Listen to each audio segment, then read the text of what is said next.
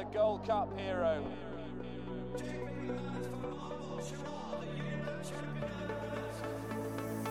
Two of the most admirable chasers you could possibly wish to see.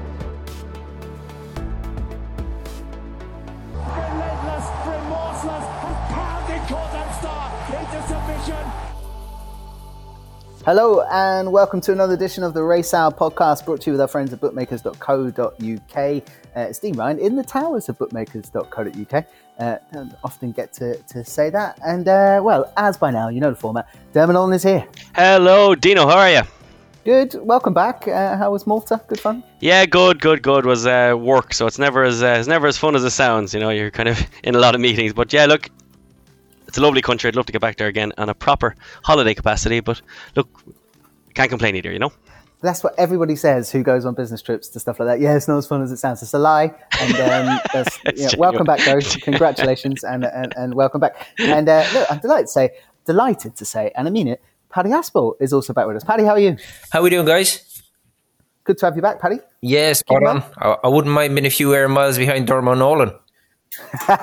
he's got like I think he's got like seven loyalty cards with all sorts of different uh, airlines and all that kind of stuff. So yeah. Black Friday's coming demo, so he'll be spending them. I'd say. Black Black Friday, yeah, yeah exactly. Yeah, we, uh, we'll have to because obviously um, Stephen Cass was on the podcast, so I'll have to see if the old air miles can be used down there in Cass and Co. Because he's uh, speaking of money, he's so he's so busy he couldn't make the the old podcast this week, and we got that He's picture Dean from him packaging up all his hampers. He, he's a busy man. he is. He is a fair play. Nice little shout out for him there. And uh, yeah, he is a busy man. Good luck uh, to Cass and Co. and uh, Mr. Cass during the, the winter period. Um, okay, and happy Thanksgiving to all our American listeners. I know there are thousands of you. I hope you're having a, a, a good uh, holiday weekend as it comes in. Right. To the business in hand. Um, quick review, chaps. We did get to see a few superstars out and about at the uh, weekend just gone. Uh, A Plus Tard, Brave Man's Game, Bob Olinger took a first foray over fences. Uh, I'll come to you. You can take any one of those three or all of them. Yeah, um, April Tower was very good. It's just kind of hard to believe that performance, Dean, isn't it? It's just, uh, you know, I'm not the biggest fan of Royal Pagaille in the world. I think he's a good horse, but that's all. Um, so I think he kind of stopped, and I just think that the, the horse kicked on after. I thought Royal ran well. He'll pick up some some races, but I thought April Tower just basically was given a, a Rachel kind of speciality ride, and that she kind of let it all develop in front of her, and then she kicked, and just he had the legs left and nothing else did. Brave Man's game was absolutely superb. Love watching him jump a fence. Again, though, the same old problem as last season. He beat Itchy Feet, um, and as good a horse as he is, he, he's only won twice over fences, and um, you know. It's kind of hard to know from the top level. So Bob Olinger was the one Dean that I really wanted to kind of focus on here, and like I thought, I thought it was a fine performance. I thought the race itself was one of the deepest races we've had in quite a while. Like in second place, uh, Bacardys. I know he's ten and jumping fences, but that was the first time he's ever put together a round of jumping like that. Um, he was he was he was electric over his fences. So like that's a really good gauge for a horse making his his debut. You know, like rated 148, but he's slightly better than that in my opinion. You know, he was third in uh, in the stairs hurdle, as we know, only five lengths behind Lisnagar Oscar.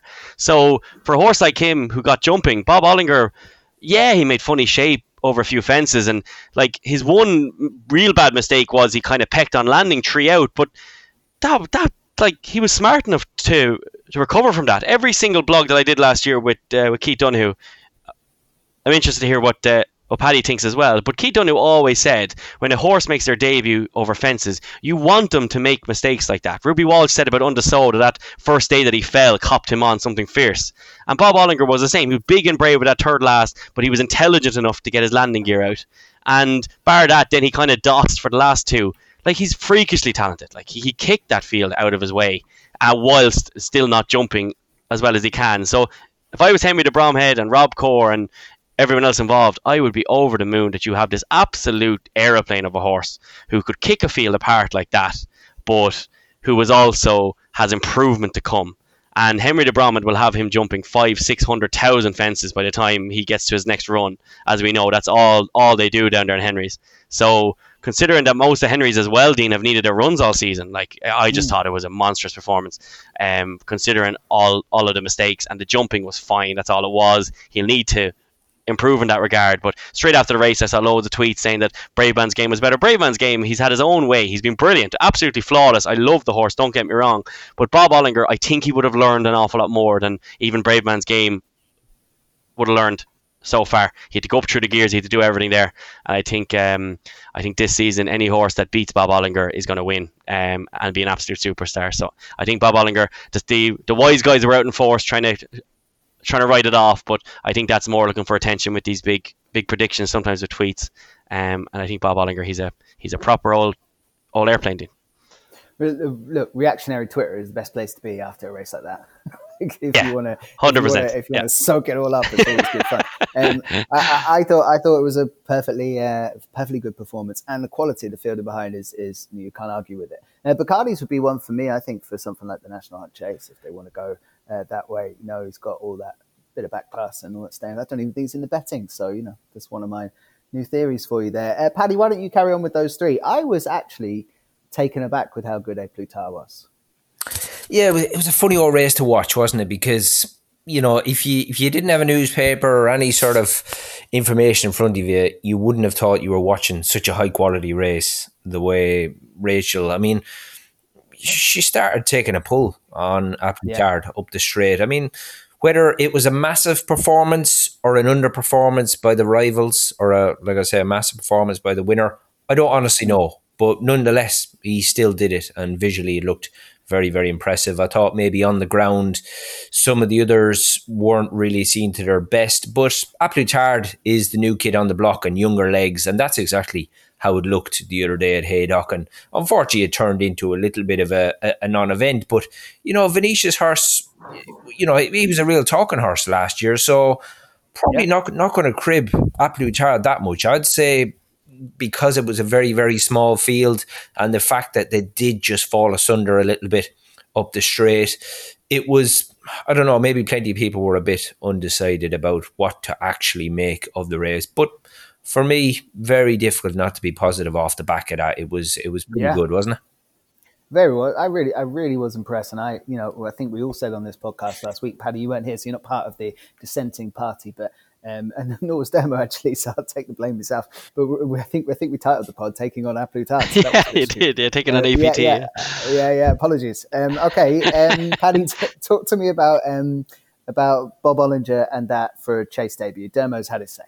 Yeah, that was really good. I mean, I think Gowran Park at the first time of asking, I know obviously he'd, he'd won his point, but, you know, for the first time of asking over fences, that's a fair old test. And hmm. Dermot, Dermo alluded to up the straight, one or two niggly little mistakes. I thought it was just simply lack of concentration. He honestly thought that his job was done and his work was over. But when he was in the pack and, you know, he was competitive, his jumping was very, very good and he just absolutely smashed them to bits, didn't he? And in, in the end, got the job done very, very nicely. Bacardys in behind; he's got a fair bit of chasing experience, and you know, y- you know, lads, that I've always liked the horse that finished in third, Master McShee. He's a horse Yep. with very, very low mileage, and you know, you, He ran. He ran very well, Paddy, didn't he? Uh, It was a good run, good run. They were, yeah. Ian, Power was trying to keep him out of things as well. You know, as in like you don't want to get too close to Bob Hollinger now either. You know, for uh, mark wise. So I thought that like the the kind of ground that he made up and everything else. I thought there's there's definitely no handicap chasing him, isn't there? Yeah, and I mean the ride Ian Power gave him, he just went straight into the notebook as to think he's enjoyed that. He jumped well. He's actually hit the line strong. He would be one now to be to be all over the next day. But yeah, no, Bob Olinger was very good. And I mean the thing about they put the microphone straight up to the Bromhead off the back of A Plus Tard, and sure he hadn't even seen um, Bob Olinger yet. But you gain zero from listening to a Henry de Bromhead interview anyway. So you've got to watch the horses yourself and make up your own opinion because I do think that that Henry, great trainer, but interview wise, if you are wanting to pick up any sort of snippets of information, you know, you might as well ask the fella down the road. Um, but you know, he, he f- fantastic trainer, but but you, you you've got to. I, I think for him, he just lets the horses do the talking. He just gives the same answers every time. Yeah, yeah, he just says the right things. Always complimentary about everything, complimentary about his jockeys, complimentary about his horses, and, and he plays the game perfectly. Yeah. And he's got some serious ammunition. I mean, we're talking about two of his runners there in uh, Bob Olinger and A Plus Tard, who uh, just, well, they were very good. Very, very good indeed. Uh, Bravesman game, Dermo made the point, Paddy, that, you know, he can only take on what he's taking on in the UK. And the same problem applies to that he faced last year, that when you get to the likes of a festival, um, the Irish turn up. Yeah, um, I think obviously, look, they, they let him away on the front end, but he did get into a lovely jumping rhythm. I mean, Haydock isn't the jumping test it once was, far from it, to be honest. But nonetheless, it was hard not to be impressed. I mean, Itchy Feet, he's he's only a year older um, in behind, but I just thought probably the most impressive thing was he got some reasonable horses in behind out of their comfort zone from quite an early stage in the race, and they were never able to sort of get any catch any sort of wind of breath to, to go and make any sort of challenge against Brave Man's game. I think confidence wise, it'll have done him stacks of good, but you know, there's going to be huge, bigger tests in front of him. But nonetheless, I thought for that stepping stone for now, he was pretty impressive. Um, given there's, I think there's plenty more to come. He's a big, strong lad. You know, he, visually he's very nice to watch jumping a fence, but not really sure how much we, we, we learned from the other day. But um, you know, as I said, it was, it was probably merely a, a stepping stone, wasn't it? Oh yeah, for sure. And you know what? I think I think he merits the, the early comparisons with Demon because of that running style, because he has everyone out of the comfort zone from the front end and is, is able to jump and bully a field like he does. So really looking forward to him. Kean and Kirby, of course, mate, gave a big shout out for him at the start of the uh, the, start of our series this season, talking about him as for the um, the old RSA, the festival novices chase, and he's he's going to be favourite for that, I would imagine, uh, depending what comes over from from the Irish Sea. So okay, there's three definitely worthy of talking about. Dermo, a couple of things um, getting our goats this week, maybe. Um, we already know that Shishkin won't make a Tingle Creek. I guess, yeah, I, I, kind of everyone saw. We defended him last year. Yeah, we defended Nicky last we'll season. always defend Oh, him. I tell you, I tell you the point that I, I still use. It's the owner's horse, the trainer trains it. They can decide where they want to run. We don't we don't own any part of this argument, apart from we'd love to see it happen. Yeah, hundred percent. It's just the the the it. It's probably the blog is letting him down again too because you know he, he was raring know. to go two weeks ago. I saw someone shared a, a racing post article. Uh, Shishkin was flying, and sure, even like he mentioned on Nick on Looking Sunday that he wasn't even sure about running John Bond. That he would have preferred to have um, just walked him around a parade ring somewhere. And he said that he didn't want to run Shishkin in the you know the day with the stars or whatever it is. Um, like if a horse isn't ready for a, a like a jog around a race course, there's, there's something seriously wrong. You know, um, I think it kind of it just it's just annoying that we've got this these these, these really good horses. Uh, I'm not someone who is this kind of hipster mentality of uh, we shouldn't be talking about Cheltenham this early, blah blah blah. I find that really That's annoying. Talk about. Yeah, I find it really annoying that that kind of can't talk about Cheltenham stuff. Um, I understand if he's being targeted, but just say we're you know like the champion chase is our main target, and we're kind of working back from there. But like it's just I saw Kevin Blake shared out on, on Twitter today, Dean, the that Tingle Creek, you know, is off Well Chief and Moscow, and you're kind of looking at it going, wow, you know, could you imagine like if we ever got back back to that again, and you wouldn't have been far off it this year either with you know Nube Negra, well, like not the standard, but still like Nube Negra, Chacun Pour Soi, and and Shishkin, you know, like that that's a serious renewal. But again, Nicky Henderson just he just seems to be running a mile, and I'm wondering from a human point of view with Nicky if it's the fact that he used to be stacked with horses, and Nicky was always quite brave with his entries, and you know horses would run quite a bit. Sprinter Sacre used to run six or seven.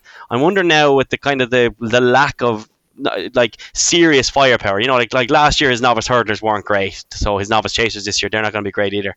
Um, he's got Shishkin and Epatante, really, is it? Like that's kind and uh, Chantry House, really. They're the 3 So like I kind of understand a small, but just from a human being point of view, where why he's he's probably just just just just really minded them. I, I mean, if something happens to those three, to one of those three, he's going to Cheltenham with two two live bullets, and even even live bullets now against the Irish runners at the moment doesn't kind of amount to much. So from a human being point of view, I get it, but maybe his PR work could could be improved a small bit and just. Uh, um, be a, a bit less vocal about your horses flying and then pull them out a week later.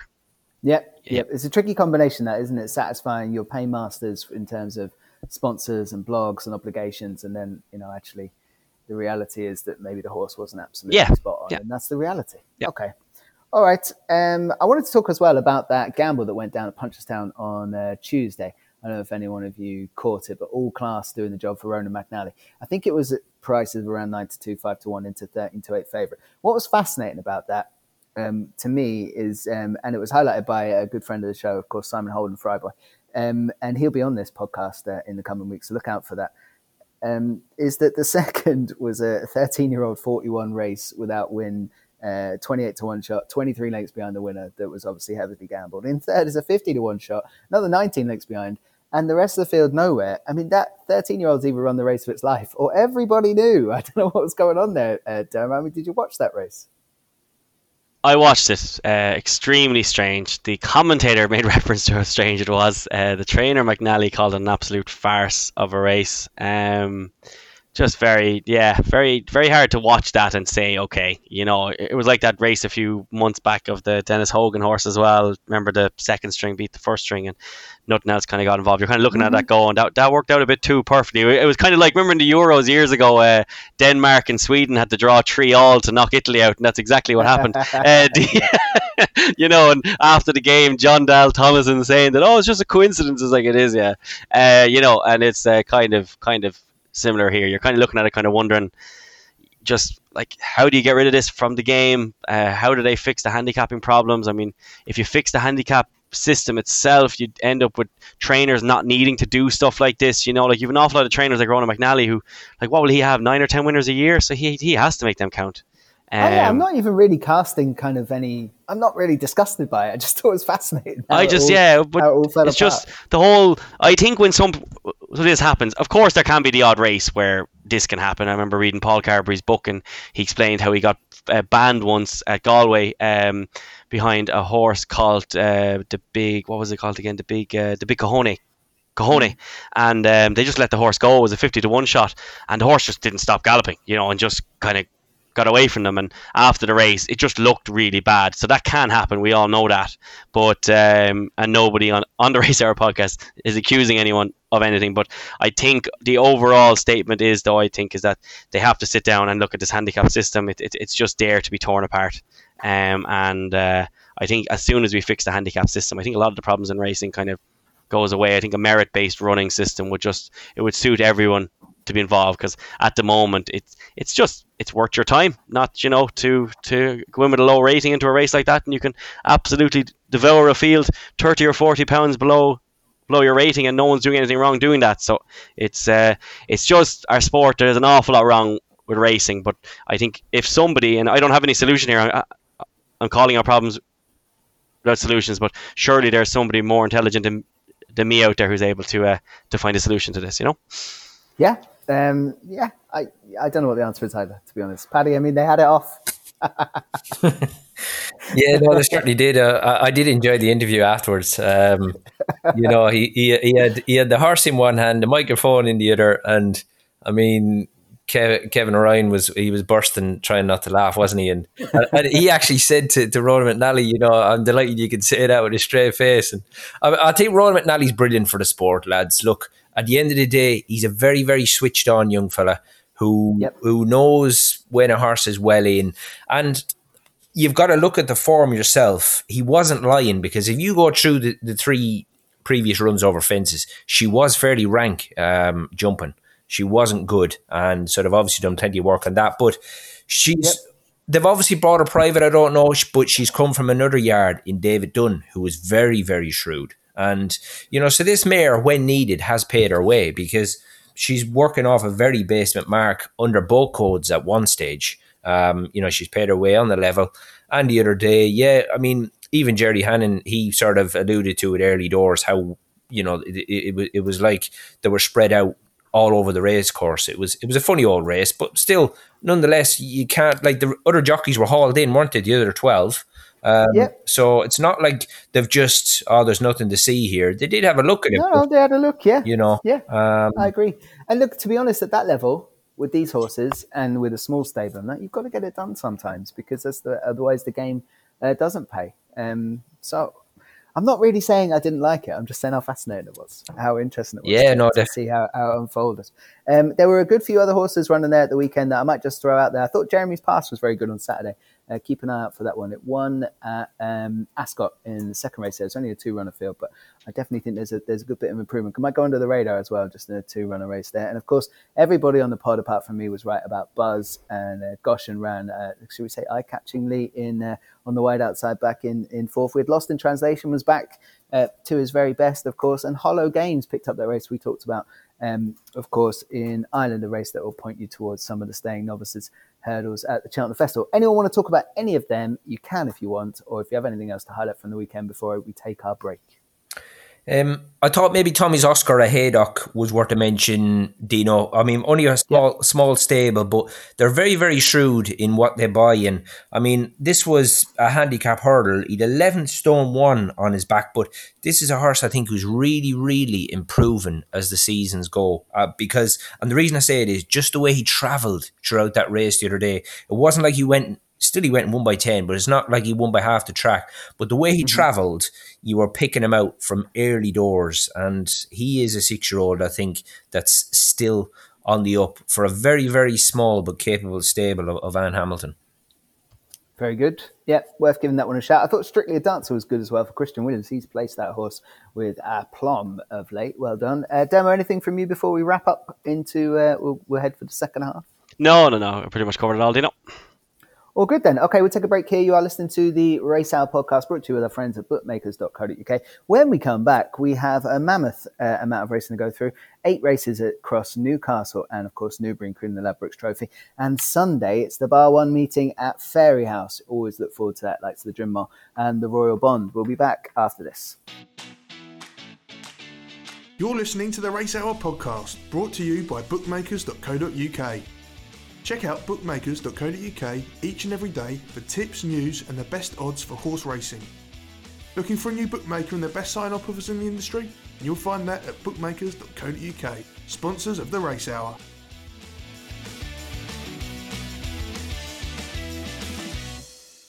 Hello and welcome back to the Race Hour podcast brought to you with our friends at bookmakers.co.uk. I've got Dermot Nolan here, Paddy Aspel here, and myself, of course, Dean Ryan. And we're going to go through um, eight races at Newcastle and Newbury first for the Saturday action, including the Ladbrokes Trophy. And then we are on to Fairyhouse for the best of the bunch on Sunday from the One, of course, uh, Festival there. Can't wait for that. So, okay, let's get started with the 115 at Newbury. Um, we kick off with uh, just shy of two miles seven, and it's the Peter O'Sullevan Memorial Handicap Chase. Um, Dem, I might come to you first on this card uh, because it involves a horse that we talked about recently on the podcast of all the gin joints. Around nine to one, the favourite here is Kapcorse for Paul Nicholls. Uh, well, actually, joint favourite with Killer Clown, also Emma Lavelle. Uh, they are 11 to 2, top of the field. Yeah, there's a few horses here that the, the Race Hour podcast has enjoy before. Obviously, Moon over Germany being one, but he's he's obviously has to find an awful lot. But Killer Clown was one that, that you know we were we're we're big fans of here on the podcast. Yep. I think Paddy's a Dame de Compagnie fan as well. Um, but um, the kind of two two bigger prices at the moment. Obviously, of all the gin joints, I'm of the firm opinion that this horse needs a breeding operation. Um, he, he keeps cutting out, but maybe, as you just said off air there to me, Dean, that maybe he's just getting fit on the race course. The way Tizzard's Yard is going, you're not going to question it a whole pile. Uh, so at 14 to 1, I will 100% be uh, be backing this horse at those odds. Uh, sorry, but 12 to 1 or so now. Uh, best price. And then the other one, Dean, um, Somchu is very interesting for Henry de Bromhead and Rachel Blackmore. It's a safe enough tactic uh, the last year or so to just back the Irish horses, but particularly back Henry and Rachel Blackmore. But um, like two and a half lengths behind Top Moon, who Top Moon when he puts it all together, he's a very good horse. He just has a real jumping issue uh, where he seems to always make one absolute dopey mistake altogether. But Somchu was only two and a half lengths in one of Top Moon's good days, um, and next time kind of went off 11 to 1 decent gamble but um, just kind of didn't get uh, act together around Galway under Aidan Coleman uh, and finished a good bit behind that day but that's still a Galway plate you know that's that's a very high standard. Uh, you'd always forgive a horse maybe not taking the Galway because it's such a specialist track. So Newbury a big galloping track um, this trip will suit. Somchu is a big big price here. Uh, I don't quite get the kind of 10 to 1 or so around about this horse. Looks very big. So, um, very, very rare for me to back more than one in a race, but definitely of all the Gin Joints and uh, Somchu, each way in this thing. Or, or Okay. two maybe that's how you say it. I'm not, I'm not sure.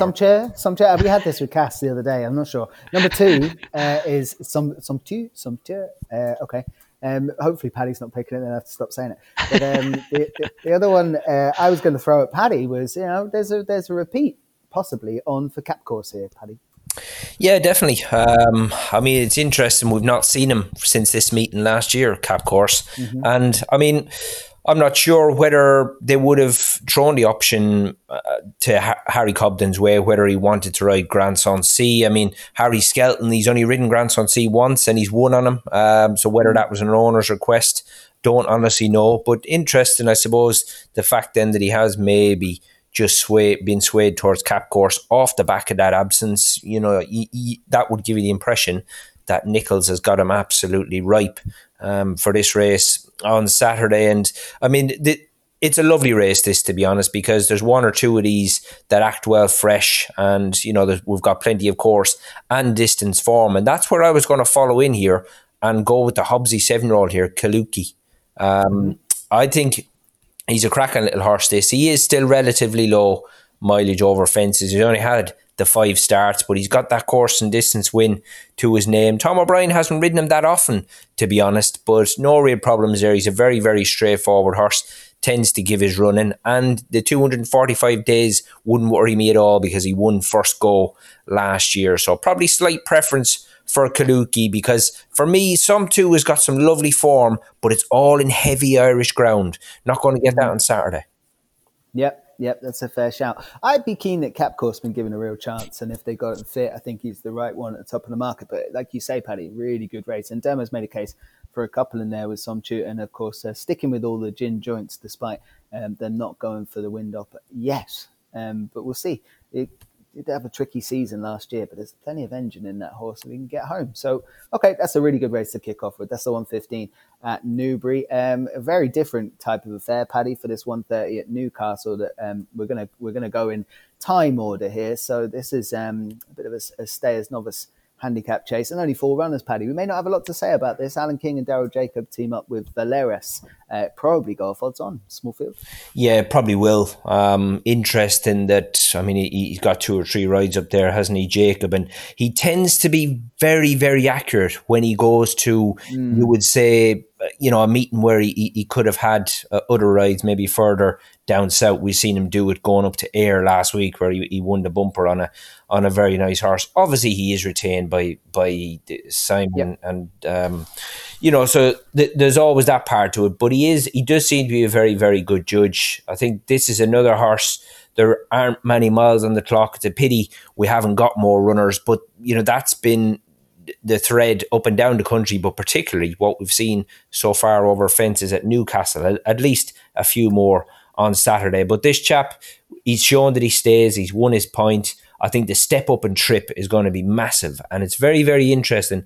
Yeah, it's a limited handicap, but connections are more than happy to give nine pound plus away to to his rivals here. So for me, he, he he's the he's he's the pick of the bunch.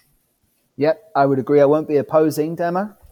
No, I won't be pausing either. I'm happy to rowing, rowing behind Paddy there. Yeah, it could be a nice type, and they may, you know, like Paddy says, willing to give the weight away and uh, and get the job done there at Newcastle, and I think that's what they'll end up doing. Um, Price to tell you that as well, though. Okay, the 150 at Newbury, um, far more up our street here, probably to try and uh, sift through because a decent sized field going to post for this. And Nicky Henderson in those Shishkin colours, Tom Cannon uh, aboard Last Scales article looks like it's going to go a favourite, but this is wide open down at the 150. Absolutely brilliant race, isn't it? Um, Like just really, really interesting stuff. The Fred's going to bounce back to form eventually. He's the he's the one that, that I'm kind of looking at. But like they just like he's had so few runs, and he went off forty to one last time um, at Sandown. Or sorry, at Newbury. It's it's just he's a hard horse to weigh up as to what's kind of gone wrong there. Because you know he, he, he two runs in, nearly 400 days, but he's a he's a very talented horse on his day. So like at 14 to one, if I saw any bit of money for him, now they he's probably building back towards something like Kempton at Christmas probably. But he's he's a horse that I'll be watching his run very very closely to see how is he because Fred's a horse and I know. Dean. Up north. And he's Yeah. obviously gone here and ridden this, which kind of puts me up. I like Fred for this. Yeah. I'm interested too. Yeah, and I'll be watching him more so than betting him, I'd say, and just seeing if um, I'd I'd imagine this is a warm up. He, he really likes Kempton. He was brilliant that that day at Christmas when you were all over him that Christmas That's right. as well. Then, Yeah, um, yeah. so I think he, he could be building up for something like that. So the one that I was I was going to take a kind of a a flyer on at nine to one or so was for the old the old uh, Twiston-Davies's is um is Earl of the Cotswolds. I just really liked their performance at Wetherby last time. Um, I think a mark of 131 over fences and a mark of 134 here over hurdles. I think he's he's a horse that's kind of amassed quite a bit of experience. He's a talented horse as well. He beat Mengli Khan last season. You know, like like like in regards to this kind of race, it is strong form. He's got a bit of a bit to turn around with uh, Martello Sky from um, from sorry uh, with a bit to turn around with the principles here because of that run uh, behind Martello Sky two runs back. But last time was much more like it. And Earl of the Cotswolds there, ten stone thirteen under Sam and Davis. Um, I think he's a very decent each way bet. I like the front of the market, but the sales article he, he has promised a lot, hasn't hasn't kind of delivered it, and a lot of them behind it are kind of the same. So Earl of Cotswolds to me looks at very decent each way price considering just how strong he was last time. Dean. Yep, fair enough. Um, okay, Paddy, over to you. What do you make of this? Ultra competitive, um, Yeah. ultra, ultra competitive, and again, uh, we've got a reasonable bit of course form. I think the Nicholls horse Calva D'Auge, he's going to go from the front and taking a good five off with Angus Cheleda there. So I think he's a horse who hasn't reached the top of his mark. But I was going to go with the Skelton brothers here, lads. I know Ch'tibello's ten year old, but what made my mind up here is I think Dan Skelton was he's probably been chewing the lug off the handicapper to give this horse a chance. And that's what he has done. He's he's given him a chance. He's dropped him back to one four seven because the last time we see this horse, he was mid one fifties. Now that's a fair drop. It, like that, that's the sort of drop you'd get after two years off the track. Um, Yep. This horse has won a county hurdle with 11-5 on his back. That was actually the last time he won. So I think the lads are are more than happy to give weight away back in handicap company and being allowed to run here off one four seven. There's going to be plenty to pace to aim at. Skelton's won this race last year, and I can just see this will be a typical Harry Skelton ride. It absolutely lock him up at the back, round the inside, and this horse he won't see him until we're we're we're having a good sort through going to the last, and and I, I think he'll be he'll be there thereabouts, Ch'tibello. Paddy, I love that shout. I really do because um, you can you can absolutely look back at through the form of those mid 150s. Never runs a bad race. Every single time puts it all together. Um, yeah, they'll they'll probably have a go there. That's a great shout, Paddy. Uh, bello for the 150 at Newbury. Um, Dem making a case for Earl of the Cotswolds, and, and, we're all interested to see how Fred goes, especially with the yard having the favourite in the field. I do think that's a horse to keep an eye on um, in both cases. So really good race that 150 at Newbury. Paddy, I'll come to you first for the um, the rehearsal. Um, the handicap chase at Newcastle, five past two, another marathon. Uh, in front of them. A couple of horses I thought were um, interesting in here. Aye Right, who's now had, uh, well, it was 55 days ago, but it's had a run um, for Harriet Graham and Callum Bewley. It's near the top of the market with the Ferry Master for Sandy Thomson and Craig Nicol. And the other one was Glen Forsa, who ran such a remarkable race uh, the last day at Ascot behind Larry. Um, those two interested me, but it's always a good, always a good race and a tricky one to solve. Yeah, it is for sure. Real exciting one last year, won by York Hill, sixty six. Yes, indeed. yeah. Um, you know, it was a good race. I mean, and I knew I was keen on, on Cool Mix to nick a bit of each way that day, and that's exactly what he did. And I mean, he's rocking up in the exact same sort of situation this time. He's at the foot of the weights.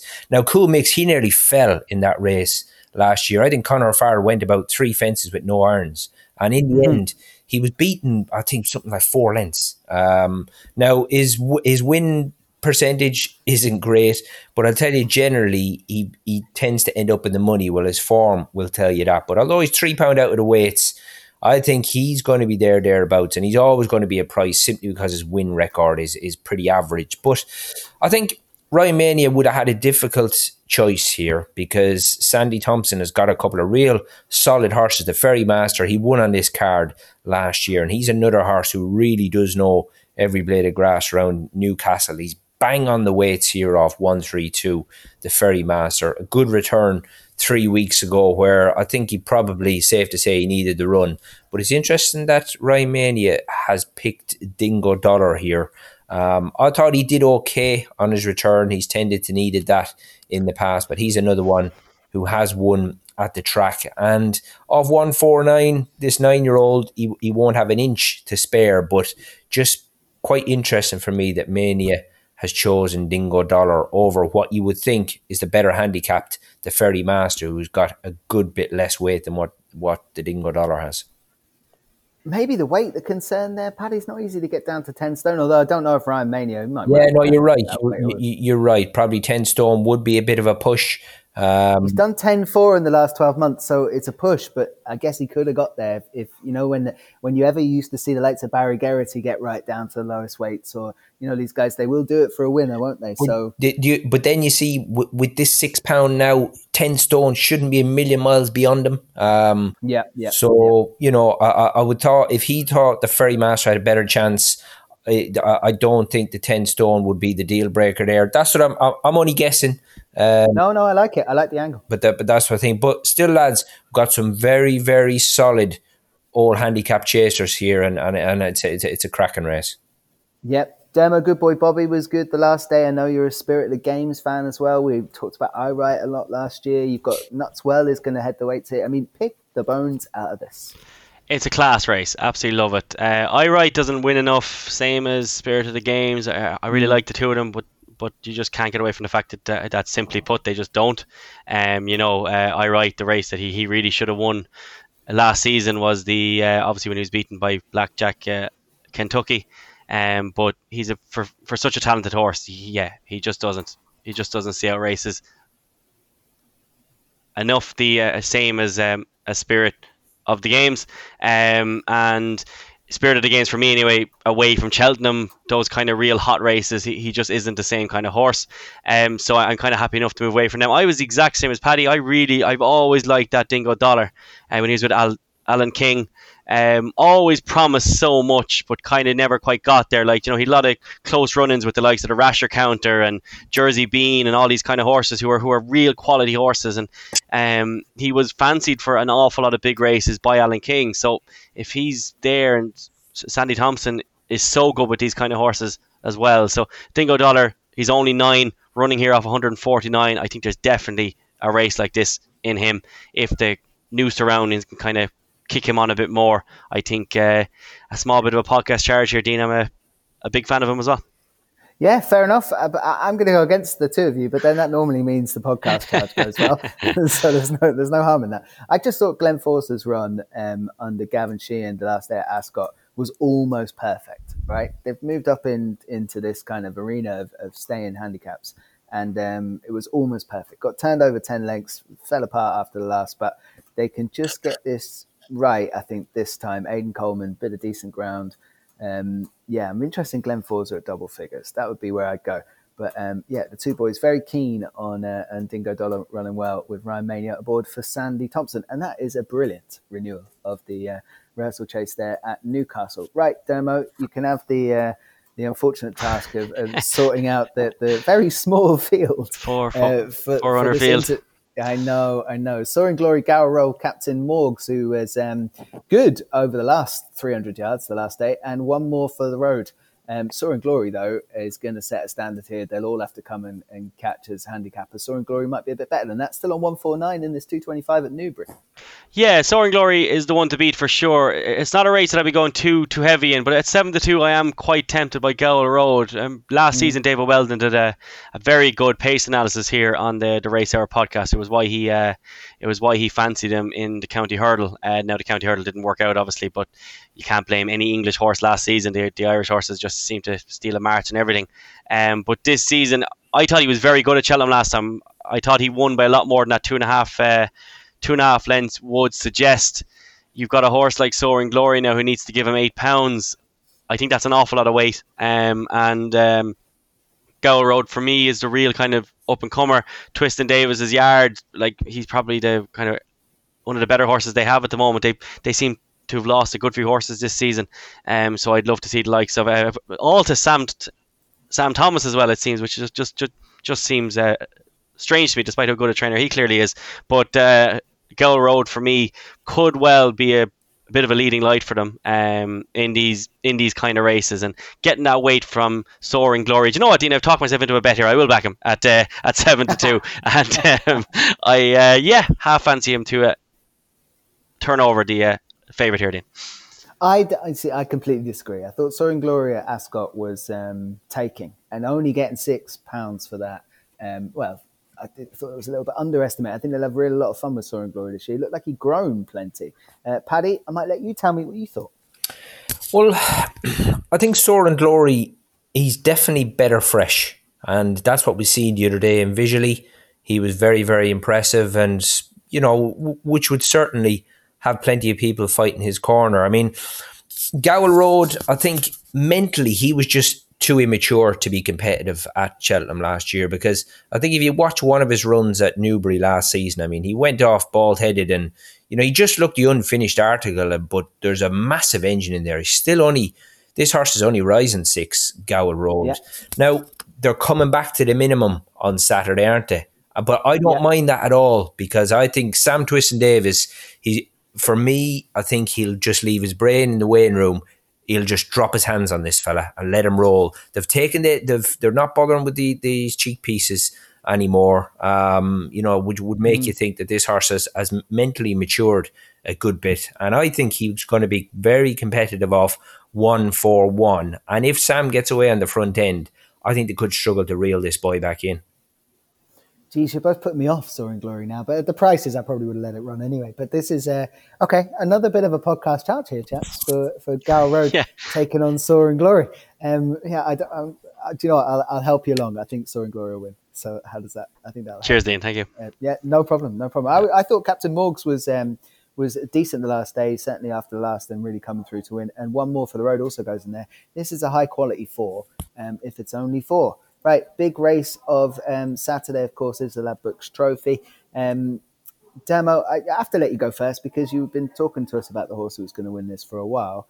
Um, Eklat de Rire, but with no Chris's dream in here, the weights have moved. It'll be a big enough ask off 11 stone 8, will it, to win this race?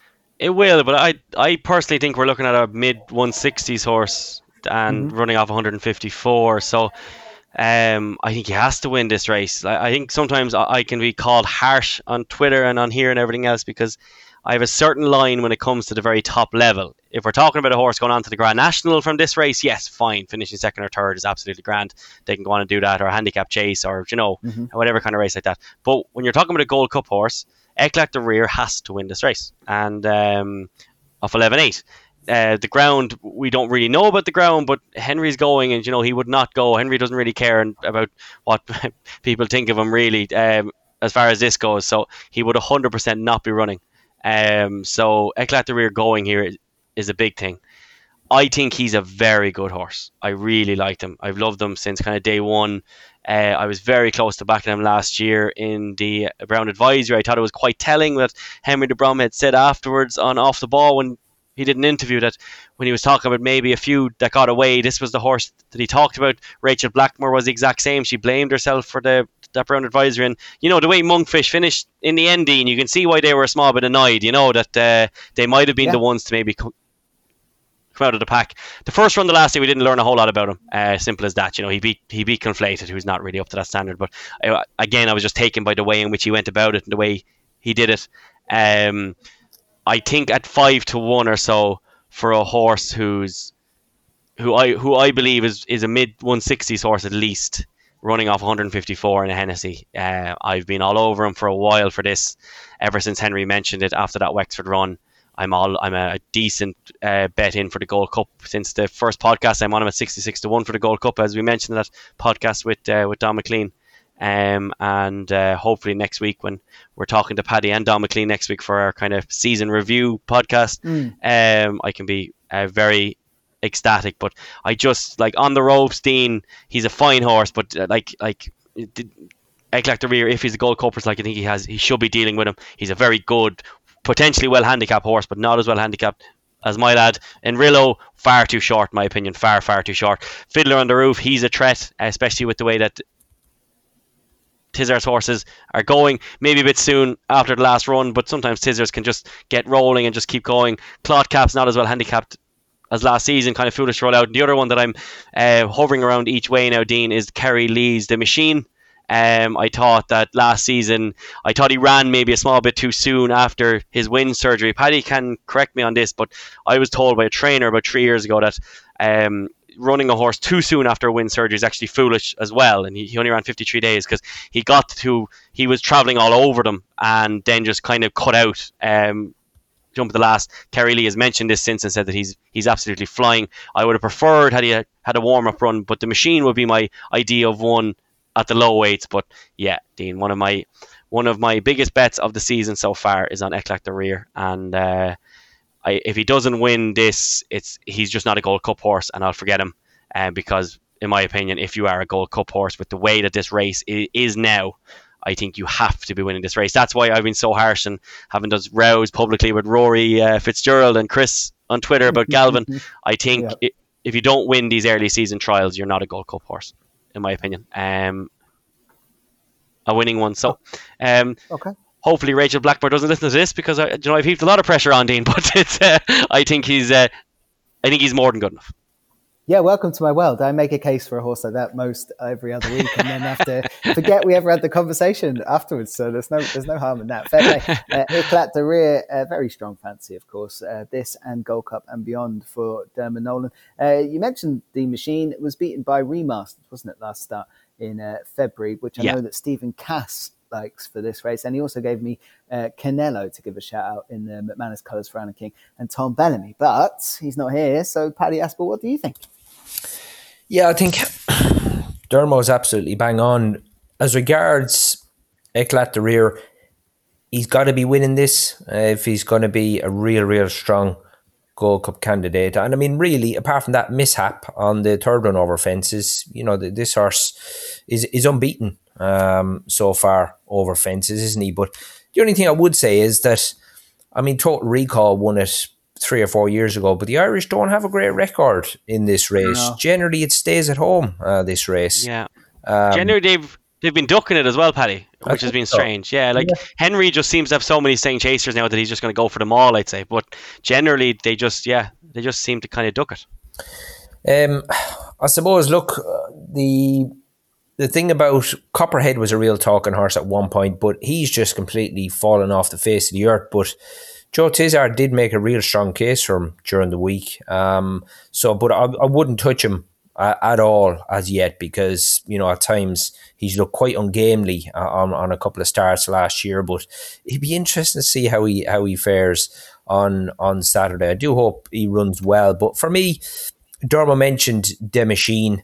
I think maybe he isn't the best horse in the race, but for a seven year old, he certainly hasn't been, you know, rigorously campaigned. This horse has only had four starts over fences, and Kerry Lee, who who knows plenty about staying chasers, is going to chuck mm. him in against the likes of these horses here. But in four starts, two wins and two places. He's been placed at this track.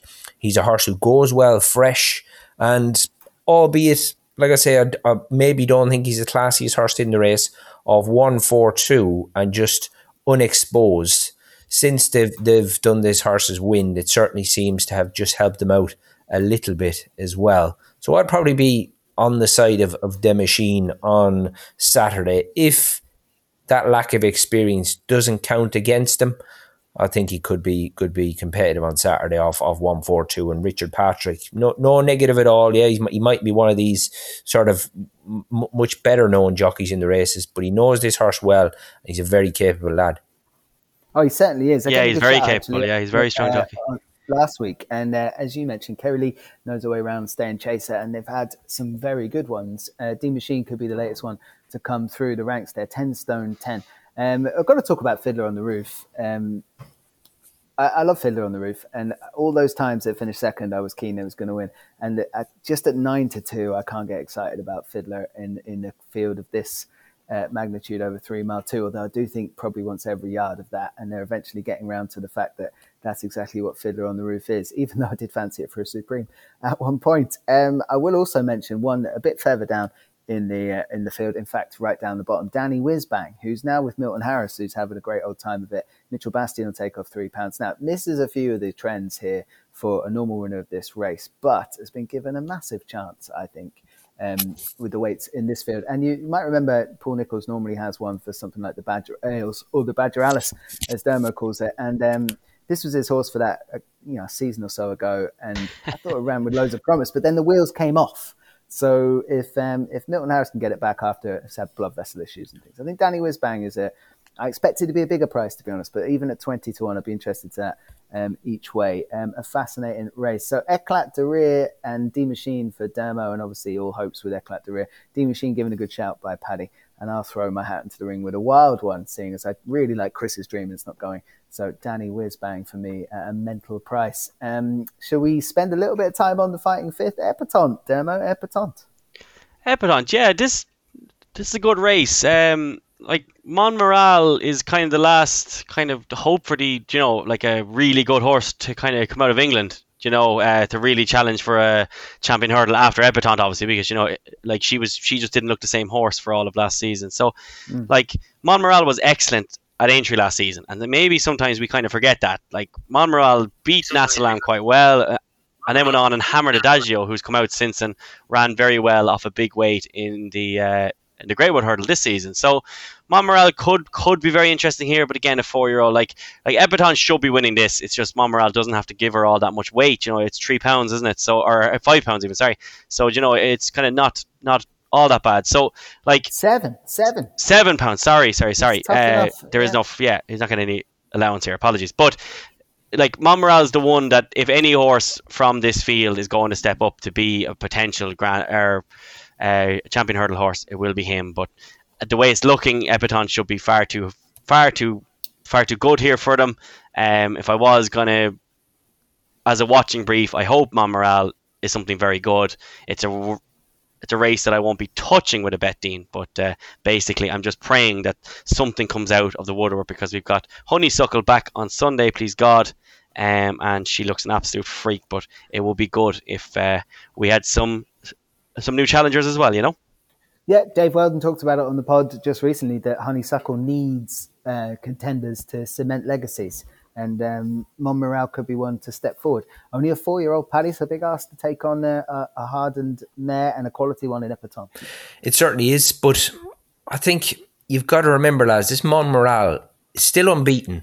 And I mean, some of them juvenile hurdles that he was winning last year. I mean, by the way, you'd struggle to get a better looking horse than this. He's an absolutely beautiful horse. I mean, he's almost jet black.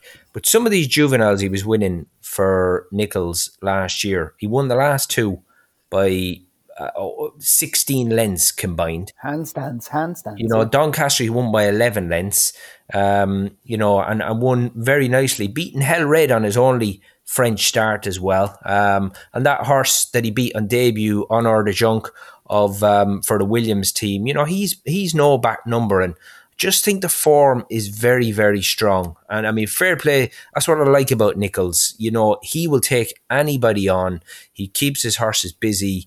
And after Epatante made that mistake in Kempton, behind the day Silver Streak popped out and made the running. I don't think we've seen the same Epatante since. I think she really, really done something to her back that day. And since then, because she's always jumped like a champion hurdler up until that, it was a real one of them horrible juddering mistakes where I'm not sure if connections have still resolved it or gotten to the bottom of it. And I mean, since then, six and a half lengths behind Silver Streak, nearly 10 lengths behind Honeysuckle. I know she was third, but 10 lengths behind Honeysuckle mm. in the champion and even further, 12 and a quarter behind her in, in Punchestown. I'm, I'm not sure they've ever gotten the mare back after that, that Kempton uh, incident. So I'm going to be with, with the Nicholls four year old here, Monmiral.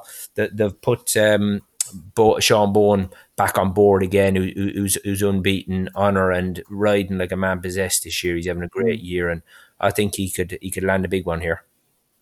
Yep, um, could do. and that would be a real a real stake in the ground for what's to come later on the season. I mean, we didn't mention Sceau Royal, but I mean the standard has been set by Sceau Royal. Both of those will have to come and perform to a decent level to get the better of the Minear horse, Alan King, Daryl Jacob, and Daryl's up there, of course, as we talked about. And why not? He's got a very good ride there, and a couple of others that we highlighted. Nine to two. If I had to have a bet and the race was in five minutes, I'd back Sceau Royal and hope the other two flop. But it's an informative contest. Let's go to the uh, final race on Saturday. We're going to talk about, which is a three thirty-five at Newbury. Um, handicap chase there over, well, pretty much the minimum. I thought Il Ridotto was fascinating here for Paul Nicholls, Paddy Aspel. Yeah, uh, bang on. Uh, he's the horse that I had had marked down. Interesting. Again, Nicholls chucking a four year old in against plenty of seasoned yep. campaigners here, but he gets a lovely pull. I mean, he gets eight pound off his elders here. And, you know, it just takes a bit of cojones to do that on a horse who is very, very inexperienced. So he's got to have a bit of confidence in this horse. He's still a maiden over fences, lads. So, you know, Nicholls has got to be ultra confident in how this horse fences and pitching him in against some of these who really, really know the time of day above him. Um, and the fact that he's got a lovely racing weight there of 10 stone four, um, you know, it's it's just it's a massive pull. Um, and and that I'm not really even it's not so much the fact of it's the amount of weight he's getting, but he's open to any amount of improvement. Much younger legs than some of his rivals here. I think it's going to be a well run race. There's a few here who like to drop in and take their time. Seo, um, the Northern Raider Rebecca Menzies, he's gone down there and won in the past, but maybe 1 3 3 with, with, with Nathan's three off. He's probably going to have to improve again. Whether he can do that as, as, um, as a seven year old in against some some lesser exposed rivals takes a bit of asking. The other one I wanted to mention was the grey horse just above Il Ridotto is Numitor. He's a lovely horse and I just loved his attitude around Wetherby the last day because the whole of the straight he was there to be shot at, but his fencing is just so good. And for pressure, he really finds. So he's probably still competitive of 130. Heather Main doesn't have many jumpers, so she's she's blessed to have this chap and and and you know he's he's very, very good, but I think he's he's intriguing down the bottom of the weights to Il Ridotto. Okay, uh, so do I. I think you know the eleven or two around. I don't think they'll they'll mess this up. providing he gets round them, I'd be very keen on Il Ridotto, the four year old. Yeah, the exact same. Um, you you kind of can't ignore when it like obviously Harry seems to be able to do these these low weights, but you know 10-4 on a Saturday of 131 in a race like this, that's that's uh, it's not always easy. So in a race like this with uh, the horses around him, like Sully D'Oc AA, he's kind of an ascot specialist, really, isn't he? And kind of um, Honeyball seems to have a few of them, but I really like that horse. But bar that, yeah, there's not a whole lot else that I'd be rushing to back in this race. So I thought um, the exact same as you two that Il Il Ridotto was a, a decent better. The, okay. The, probably worth mentioning as well, Dino, that Newbury mm. race that he ran in, that has worked out seriously well. Yeah. You know, and, and yeah. really, it only looked like, not that they were hunting round, but, you know, they, they, were riding to give this horse a little bit of a chance. He ran a cracking race, and, and, and all, every horse that has, has run in that race have, have won since, and one of them has won twice. Yep, well pointed out. Okay, um, now we got through Saturday there, chaps. So uh, this weekend at Fairyhouse, one of my favourite weekends. Obviously, I live right around the corner, and I won't be able to go either day. I don't think so. I'm gutted about that. But there is some absolutely stellar racing there. Um, if only I thought we might be missing a few superstars because, and not too many, but a few demo, just because you know the ground conditions um, in Ireland have meant we haven't had a few of the better ones possibly out. But if we kick off with the Royal Bond 105 on Sunday, uh, my mate Mozzie, Gavin Cromwell, um, you probably wouldn't have pegged him having the favourite for the Royal Bond going into uh, this winter. No. no. this horse though. Uh, Darren Hughes mentioned him on the podcast a few weeks ago. That, that big uh, fan, yeah. He's a yeah. A very good horse. Uh, he's been excellent so far, but I I don't know where to stand with the novice hurdlers at all. Like I really don't. Um, no. three three stripe life last season was was the bumper horse that one of the bumper horses that they absolutely adore down there. Um, and obviously he was excellent at uh, at last season as well. Then, or sorry, he was actually he, ran a Cheltenham of a large break and was fourth behind uh, Sir Gerhard. But yep. it's always been a horse that I like quite well. I thought he was actually quite quite good at Fairyhouse. Uh, the whole the whole race sort of be kind of streamed away with it. So if he was to run, I'd be very interested in him just because of how highly thought of he was. He is down there at Cullentra, um, but it's just hard to know what's coming because I know Gordon Elliott spoke really effusively about uh, Mighty Potter as well. So it's a division I haven't got my head around this season at all. Really isn't. So it's a division that I'll probably will just watch this race. But it's um, I'd like to start seeing now, Dean, a few novice hurdlers start sticking their hands up now as being proper, you know, proper Cheltenham contenders uh, for kind of later on the season. Because really, uh, this is a division that we haven't found anything out yet, really. No, I don't. I don't have a. I couldn't give you a name on top of my um, on top of my list for any of these at this point. So, Paddy, have you have you got a stronger view? I mean, this is going to be informative, if nothing else. It certainly is. Um, I mean, we've got a couple of a couple of girls taking on the boys here, and I think they're both worth a mention. Um, yeah. You know, they're both rated in the 130s and impervious. I thought going into that down rail run the last day was even sort of a little bit overlooked going into that race because there was a few hot pots turning out on that card that day. And although sent off 7 to 2 second favourite, I thought that this mare deserved to be favourite on the day uh, because had won her maiden hurdle relatively unfancied on debut, got the job done next time at Listowel, which appeared to me a, a track that didn't really suit her, um, to be honest, but absolutely dotted up at Down Royal the last day. And, you know, it's taken Colm Murphy a while to sort of find his feet since he's come back training again. But this could be the mare to really just help the job along a little bit. And if, if the same mare could turn up that we've seen at Down Royal the last day, she would have to step forward again because obviously in against the boys here. But I don't think she's any in any shape or form a back number, and I think connections are right to have a go at the, at the boys and, and try to land a, a, a big pot on Saturday. Certainly won't be disgraced anyway, Dino. No, plenty of money around as well, Paddy. In the in the early salvos, around a five to one chance impervious, and you could be hitting the nail on the head here. While maybe a few of the uh, you know maybe better ones from some of the other yards are just not ready yet. But we'll find out. I always love the Royal Bond. It normally points you right in the direction of a festival horse or two, and this year will be no different. Um, impervious, giving a good shout there for Colm Murphy in the bar1racing.com Royal Bond. That's the 105 at Fairyhouse. Uh, straight after that, of course, in the normal sequence of events, there comes the Drinmore. And um, Paddy, I had the same kind of feeling about this. Like we've got some nice horses in here, but none of them would I would have put. I don't know, somewhere near the top of my list for a Drinmore, apart from maybe the lights for Fury Road, is the exact kind of type I like to go at this race. But he's not even one of the most fancied ones. Gabynako, Lifetime Ambition is very good for Jessica Harrington.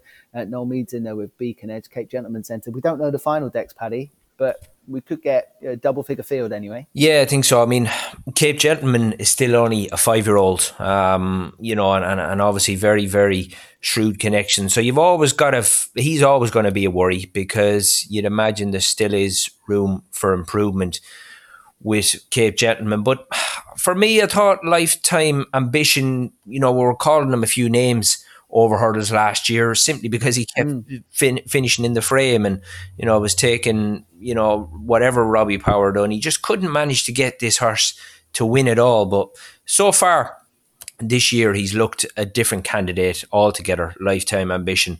I, I thought he put in a real good round of fencing at Down Royal the last day, and I mean he was he was priced up accordingly, seven to one. He returned that day because it was a very very deep race. But I thought he got into a lovely rhythm under Sean O'Keeffe. I thought it was very very good on him.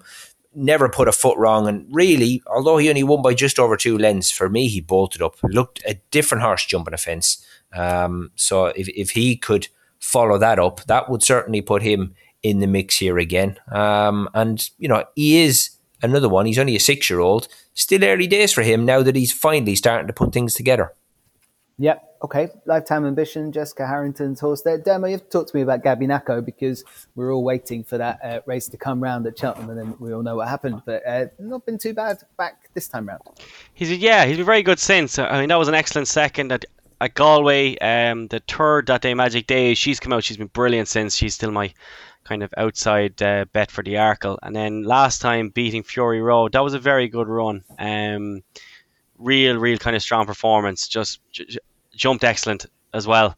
Um, and Fury Road, look, we know how, how good a horse he is on his day. He's just had his problems, but um, he went second towards towards the finish that day. So there there won't be much between between them two. This is a hard race to weigh up, but Cape Gentleman, if he runs, um, I think he'd be a bet at around seven to one or so myself. I mean, like that was that was a that was a crazy task last time that he had. Like he, he was like he was being asked to give like sixteen pounds or so to um to Riviere d'Etel, and mm. like she's a good mare who jumps a fence absolutely brilliantly. So to give sixteen pounds to her um, I'd say she she'd be rated 140 or so, like or kind of above that. Like you're talking about Cape Gentleman at that point in time would want to have been nearly 160 rated horse to have beaten her that day. You know, like I know he was kicked out of touch, but but still, I mean that was that was a huge task.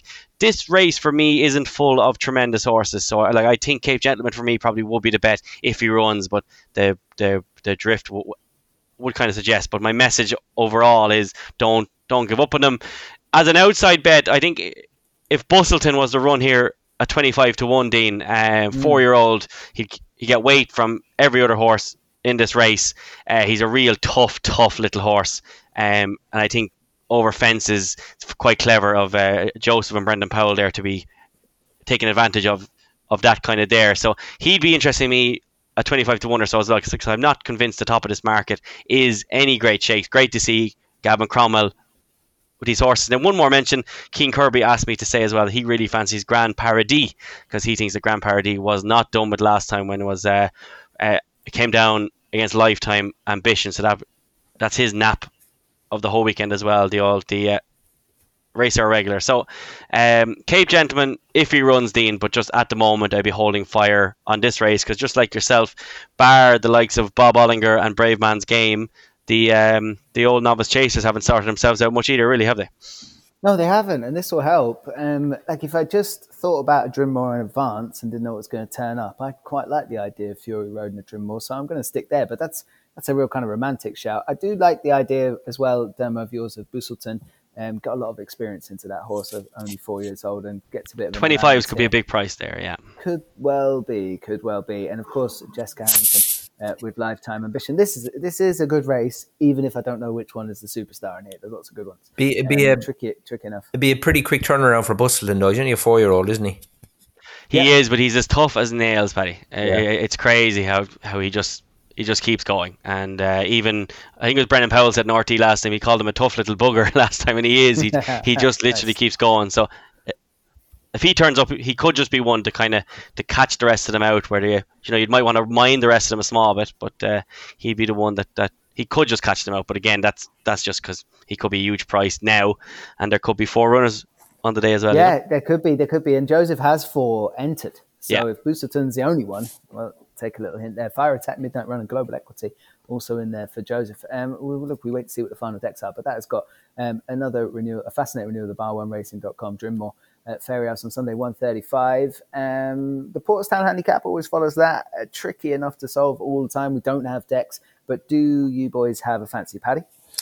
I thought there was plenty here that the handicapper was maybe winning the argument um, in, in, this field. Mm. As you say, we've we've not seen full decks, but I think it was hard not to be convinced by Liam Cusack's eight year old, the dabbler, because at least he's one of the, the few here. Because plenty of these are going to be out of the weights if if they're um, if Cocoa Beach um, gets declared. I mean, it's it's it's a fair old drop back to back down to Milan native, who's next in the weights. But the dabbler, he's a very very sound jumper. He's really good on his feet this son of presenting, and I say he's very, very consistent.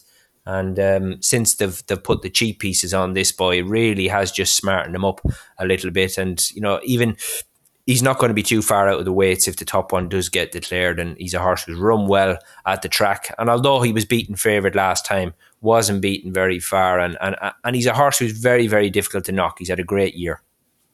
Yeah, I couldn't disagree with that. I think you don't want too much weight on your back for this demo. No, it's not a, and it's not a great race either. Sir Dean, um, obviously we were all over Court Maiden this last year actually when mm. she she won for us here on the race hour. So I don't think there's a version of her her running in it, um, and the ground is just a problem for an awful lot of horses. That's why these fields are so small. Sure, it's why William Mullins doesn't have any runs. But speaking of of Willie Mullins. Uh, he had a horse come out today, win first time after four years off the track. Um, and Stones and Roses, Dean, which is probably uh, gives you good memories of uh, dancing around some It's- some it's some highlight music hall in, in I your appreciate that. Yeah, yeah. in your youth with uh, with khaki on you. But the um, uh, this horse was really good when beating uh, when hammering Screaming Colours at uh, Punchestown in the um, on New Year's Eve in 2020. Uh, we haven't seen haven't seen uh, the, the horse since, but that doesn't necessarily put you off a Willie Mullins horse.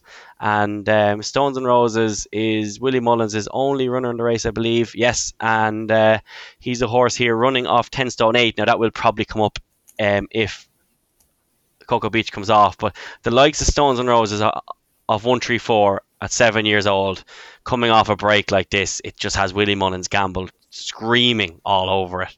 And uh, he's a horse that I, I'm very keen to, to kind of get involved with because there's bits of form there behind Daily Tiger. I know he was good behind him that day, but still just a small bit behind Castlebrook.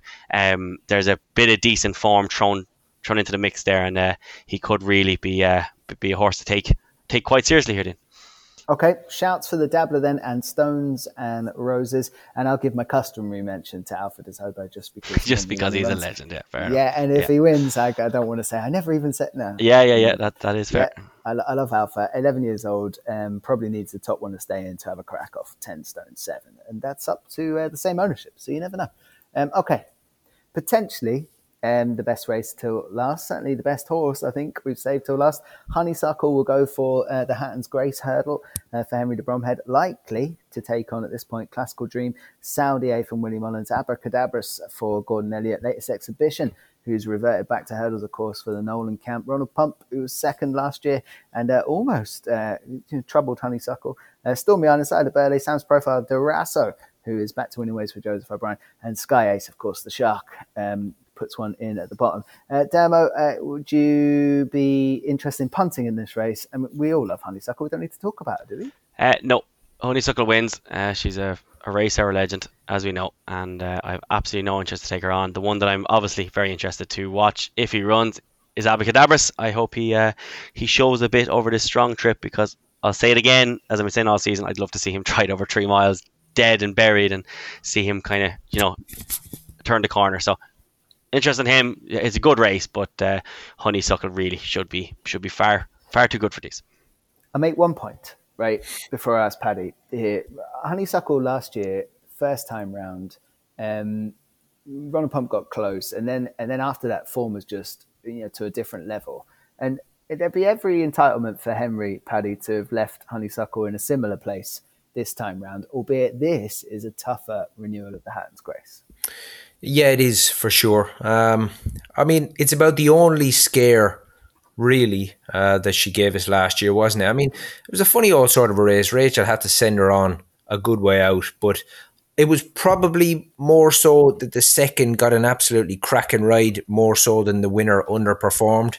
Um, but I mean, after that, she was just exceptional, wasn't she? And I mean, six, six times now. I know obviously she is unbeaten, but six times she's she's turned up to the track. And I mean, where do you start about picking holes in honeysuckle? Because Who can't? it's it's impossible whether it's two, two and a half, and it, it. I suppose in Rachel's mind, she's a godsend to ride because you can do anything with her. Um, you, you- and Rachel, so therefore, if, if you can do that, you're going to do it so she can give a room. Yeah, at times she's going to have to cover ground, maybe than than you know y- y- you would like, but it doesn't matter because if you're on the best horse, you, you can afford to keep it simple and. Um, it- more so, it, it's going to be your heart ruling your head here. You don't want to see her get beat. Um, no, you don't. you know- No, uh, and Paddy's writing that as well last season on uh, Keaton, who gave that horse an absolute screamer, and he said himself on the bookmakers at of UK blog, Dean, that uh, he thought had he got closer to Honeysuckle earlier, even she would have just went on again. He said that after the, the the line, she just she nearly looked across, saw him, and just kind of kicked again. Um, so he, he did think that they like he was buzzing after that that they had got as close as possible, and that she'd go down and trip, and he'd go up and trip, and that you know obviously that that horse got injured thereafter. So um, I think Honeysuckle maybe it looked like Honeysuckle got more of a fright than she probably actually did on the day. Okay. I think I think there is potentially a bet in this race right now, and that's Saldier at like eleven to two.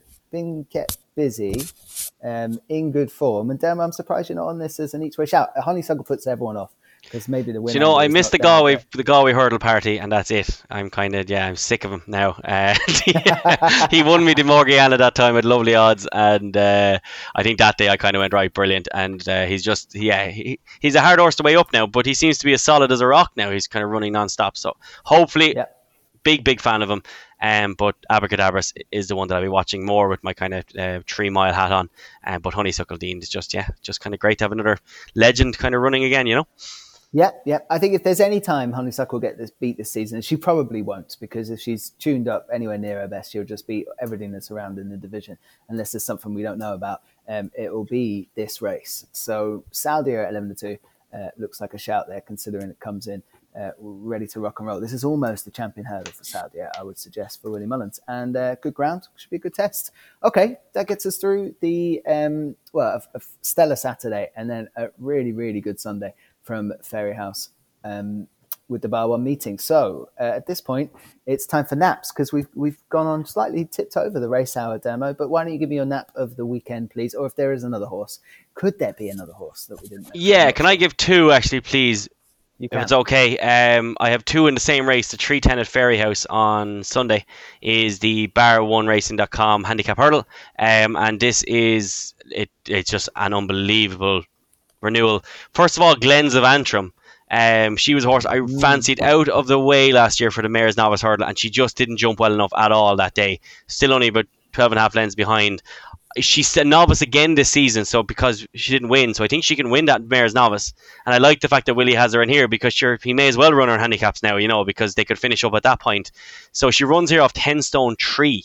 Um, uh, like mark 128. Like she's getting weight from everybody in this race. Now she's seven to one favorite basically beside Esquilane, but like Esquilane is giving her bags away. She's really talented, like unbelievably talented. She just needs to get her jumping together. Um, once they crack that, um, she is she is a very very good mare for particularly for a level like this of 128. So she's one, and the other one that I really like as well is Call Me Lyrene, uh, which is a Gordon Elliott horse. He runs off 139, a bit different in the weights, but he's really talented as well. Uh, good ground is key to this horse, or better ground, and uh, he was flying um, last season to, to begin with. Beat beat the likes of Wolf Prince, etc. Ended up being pitched in a bit high. Was kind of kicked out of the way by Echoes in Rain, but ended up finishing second. Then a Punchestown to Jazz away. Ran in the Galway Hurdle was only okay, and kind of last time freshened up here now. Coming into this race, um, I think uh, Lyrene about 16 to one as well it, it is very interesting on this ground. As as expected, this uh, this is an absolutely packed field full of uh, Mm. of really good horses, but definitely Glens of Antrim and uh, Call Me Lyrene there. And my nap of the weekend, Dean, is um, Eklat de Rire in the in the Ladbrokes. Good man. Okay. Um, thanks for that. Two nicely highlighted horses as well in that hurdle that follows um, on the card on Hatton's Grace Day at Fairyhouse. Paddy, go for it. Uh, nap wise, Dino, um, although he's got top weight, I think this could be a serious bit of placing and training by the Skelton boys with Ch- Ch'tibello. Um, Yeah. I, honestly, I think I, I know he's ten year old and and he's in against some younger legs, improving horses underneath him. But the fact that the handicapper, Howden Skelton has got him to let him in off one four seven, is could prove to be a genius stroke here. And I just think he's very, very classy. To win a county hurdle with 11 5 on your back, that takes a bit of doing. There's probably not many more competitive handicaps to try and win. So, Ch'tibello for me, to, for the lads to go back to back in that race. Lovely. 150 Newbury, currently around 7, 8 to 1. Uh, Ch'tibello for the Skeltons. Okay, I'm going to nap the one that I don't think they're wasting their time with, which is Il Ridotto in the 335 at Newbury. 11 to 2 is the best out there. And I do think that Saldier for that Hatton's Grace is an each way bet to nothing. But, you know, some people don't like those, so we'll move on. Um, all right, I think that's that's us done then for this week's uh, podcast. You've been listening to the Race Hour, brought to you with our friends at bookmakers.co.uk. Thanks to Dermot Nolan and Paddy Aspel. And for now, we'll leave you alone. We'll chat to you next week. You've been listening to The Race Hour, brought to you by bookmakers.co.uk, your best bet for tips, news, and bookmaker reviews.